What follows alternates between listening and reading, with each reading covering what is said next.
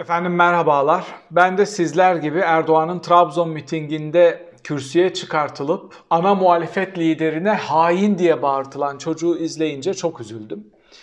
Kılıçdaroğlu'nun uyarısı yerindeydi. Bu görüntüleri paylaşmayın. Çocuğun psikolojisiyle daha fazla oynamayın. Pedagojik uzmanlar nasıl davranmamız gerekiyorsa öyle davranın gibi bir uyarıda bulundu. Bu fotoğraf bize neyi söylüyor? Ne yapmaya çalışıyor? Erdoğan'ın yol haritası ne? Bir çocuktan medet una uman siyaset ne yapabilir? Ülkeyi hangi eşiğe kadar getirebilir? Daha acısı o ana muhalefet liderini hain ilan ettikten sonra 10 yıldır hapiste olan babasının affını talep ediyor Cumhurbaşkanı'ndan. O çocuk bile, bacak kadar çocuk bile bu ülkede yargının bağımsız olmadığını, bir tek adam rejiminin olduğunu, ancak ona yalakalık yaparak yargıdan hak etmediği bir şeyi ya da belki de hak ettiği bir şeyi alabileceğini görmesi çok acı bir durum ve o çocuk yalnız değil. Neden o çocuk yalnız değil? O çocuğun zekası ve tavrıyla kasadaki altınların tamamını satın seçimi kazanın diyen İslamcı Şevki Yılmaz'ın tavrı aynı. O da herkese hain diye bakıyor. O da sarayın etrafında olmayan herkesi hain olarak görüyor ve devletin son kuruşusunun bile tüketilerek muhalefete iktidarın devredilmemesi gerektiğini ifade ediyor. Bu konuya değineceğim. Buna paralel olarak Ankara'da önceki e, işte Adalet Bakanı'nın istifasının hangi sahiplerle vuku bulduğuna dair bazı çalkantılar e, gün yüzüne çıkmaya başladı ya da medyaya yansımaya başladı. Onunla alakalı birkaç satır bir şeyler söyleyeceğim ki o konuda bununla ilintili ve Araya Araştırma Şirketi 29 Ocak daha dumanı üstünde olan çok sıcak bir araştırmanın sonuçlarını açıkladı. Araştırmalar artık birbirine çok benziyor, sonuçlar birbirine çok yakın çıkıyor. Araya'daki fotoğrafı İyi Partili bir siyasinin çıkışı üstüne yorumlayacağım. Tüm bu verileri özetliyorum.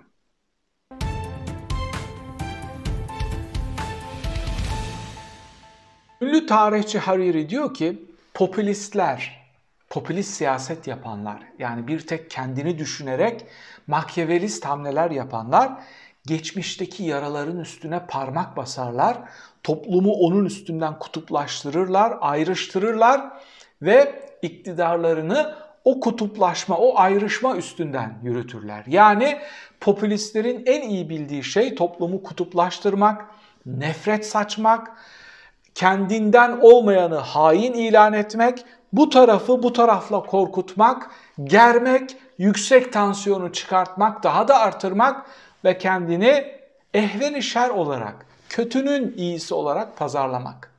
Popülistler bunu yaparlar diyor.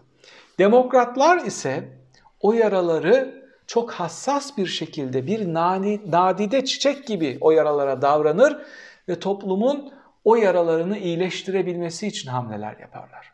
Biz ne görüyoruz? Biz çok uzun zamandır yani demokrasiye olan inancını yitirmeye başladıktan sonra bir daha 50 artı 1'i bulamayacağını görmeye başladıktan sonra toplumu sürekli geren, kutuplaştıran, bir sanatçının bir satır ifadesi üstünden ülke gündemini oluşturmaya çalışan, onun kapısına birlikler yıkan, anketlerde netice alamadığını, yeterince kutuplaştıramadığını görünce geri adım atan pespaye bir siyaset görüyoruz. Karşımızda e, radikal popülist, makyavelist aktörler var. Bu aktörler gerektiğinde bacak kadar bir çocuğu kürsüye çıkartıp eline mikrofon tutuşturtup ana muhalefet liderini hain ilan edebilecek tavrı sergileyebiliyorlar. Bu adamların ülkeyi savuramayacakları. Hani sizin aklınıza ne geldi bilmiyorum ama benim aklıma işte o Der Untergang, Çöküş filminden Hitler'in e, kendini vurmadan önce, intihar etmeden önce 15-16 yaşındaki çocukları yanaklarını okşayarak, onlara madalya takarak onları cepheye, ölüme sürdüğü sahne geldi.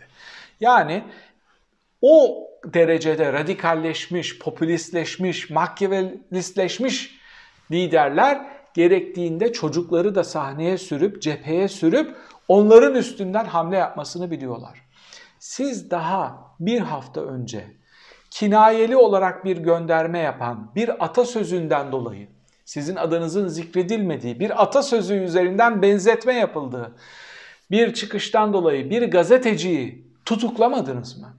Bacak kadar çocuğu çıkartıp ana muhalefet liderine hain ilan eden, ona destek verenleri de dolaylı olarak hain ilan eden adamlar üslup dersi veriyorlar ve siyasetçinin onurunu ve kimliğini koruma dersi verip gazetecileri tutuklayabiliyorlar, tutuklatabiliyorlar. Dediğim gibi bu tavır e, o çocukla sınırlı değil. Şevki Yılmaz'ın tabii ki devretmemeliyiz. Altınları da satın bu hırsızlara, hainlere mi devredeceksiniz iktidarı? Tavrıyla o çocuğu konuşturan tavır aynı şey. Yani popülist, makyavelist İslamcılar toplumu kutuplaştırıp, nefret saçıp, kendi iktidarlarını yürütme pahasına herkesi, kendilerine destek vermeyen herkesi hain ve düşman ilan eden bir tablo sergiliyorlar. Dolayısıyla şunu söyleyebiliriz. Kemalistlerin İslamcılar hakkında söylediği her şey doğru çıktı. Bunlar seçimle gelir, seçimle gitmez. Bunlar toplumu kutuplaştırır, nefret saçar, devleti de kendi enstrümanları gibi görür, halkın milletin devleti gibi görmez, iktidarda kalabilmek için son kuruşuna kadar saçar. Liste çok uzun. Tamamı doğru çıktı. Tamamı doğru çıktı. Ve bu tablonun üstüne yapmamız gereken önemli bir yorum daha var. İşte Abdülhamit Gül istifa etti. Neden istifa etti? Neden görevi bıraktığını hepimiz merak ediyorduk.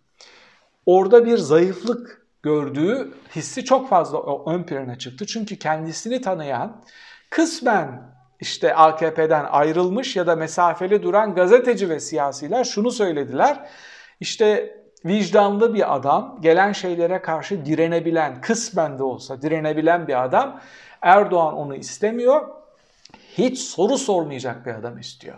Ve bugün medyaya yansıyan bilgiye göre işte Kavala davası sarayda gündeme gelmiş. O gün kalemi kırılmış. Muhtemelen fırçalamış onu.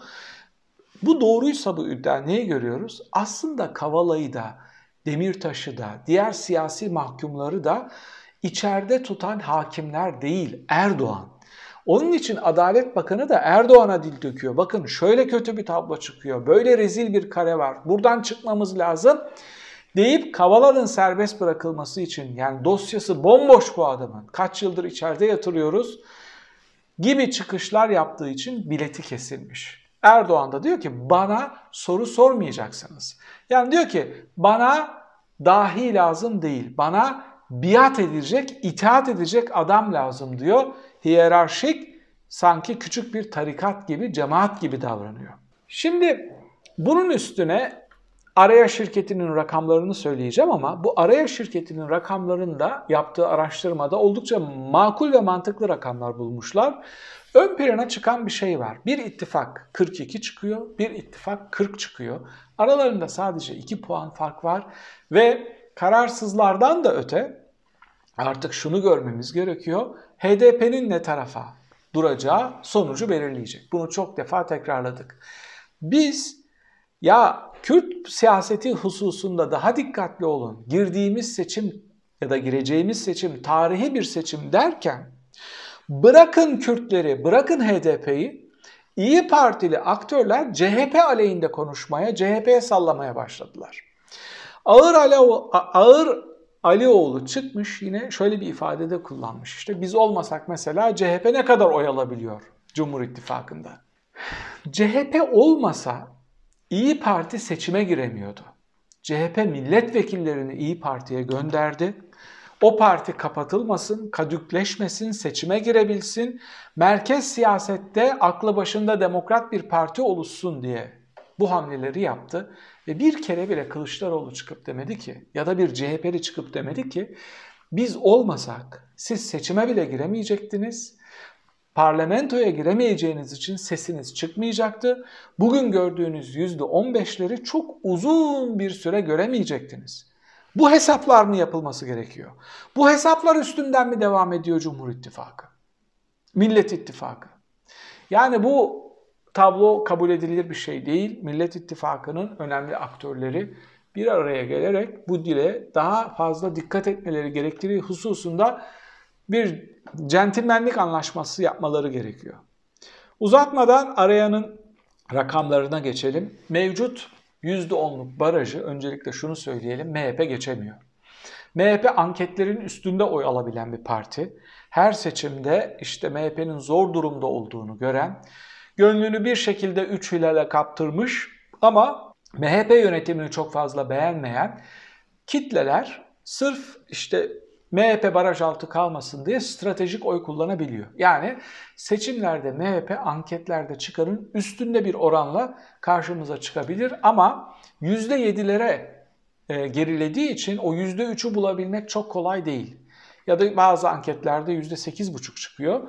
Ama yine de bu söylentiler üstünden barajın düşürülme opsiyonunun gündeme gelebileceğini görmemiz gerekiyor. Arayanın 24-29 Ocak geçtiğimiz hafta yani yaptığı saha çalışmasına göre çıkan oy oranları şu şekilde AKP %32, CHP %27, İyi Parti %15.4, HDP %10.2, MHP 8.2, Deva Partisi de 3.3 çıkıyor. Deva Partisi bu 3'ü artık şey yaptı, sabitleştirdi. Yavaş yavaş da olsa oylarını artırabiliyor önemli bir kırılma olduğunda AKP'den kopan kitlelerin ya da potansiyel olarak kopacak kitlelerin gidebileceği önemli bir alternatif, bir adres, somut bir adres olmaya başladı Deva Partisi. Bu hesaba göre ittifaklar arasındaki oy oranı şöyle oluyor. Bir tarafta 42,5 Millet İttifakı, diğer tarafta Cumhur İttifakı 40.2 yani 40. Arada sadece 2 puanlık bir fark var. Bu anketlerin de yanılma payı var. Çok net bir şey. Deva Partisi ve HDP Millet İttifakı'nın adayına oy verdiğinde buradan çıkamıyor Cumhur İttifakı. Bu kadar hassas bir zeminde seyrederken e, Millet İttifakı'nın aktörlerinin daha dikkatli olması gerekiyor. Peki siyasilerin popülaritesini de ölçmüşler ama potansiyel adayları değil parti liderlerinin popülaritesini ölçmüşler. En beğenilen geçen ayı kastediyorum parti lideri Meral Akşener çıkmış 42.8. Onu Erdoğan 39.5 ile takip ediyor. Şu tablo bize çok fazla şey söylüyor. Üçüncü sırada Kemal Kılıçdaroğlu var 34.7. Yani çökerken bile Erdoğan'ın popülaritesi en zirveye çıktığı, en aktif ana muhalefet rolünü oynadığı dönemde bile Kılıçdaroğlu'nun 5 puan önünde beğenisi. Yani bu bize çok fazla şey söylüyor. Kimin aday olması ya da kimin aday olmaması hususunda. Diğer yüzdeleri çok fazla söylemeyeceğim. Çok fazla önemi yok. Bu oranlar hakkında siz ne düşünüyorsunuz? Ben bu oranların kon düzeltiyorum. Metropole çok yakın olduğunu gözlemliyorum. Aralarında çok fazla fark yok.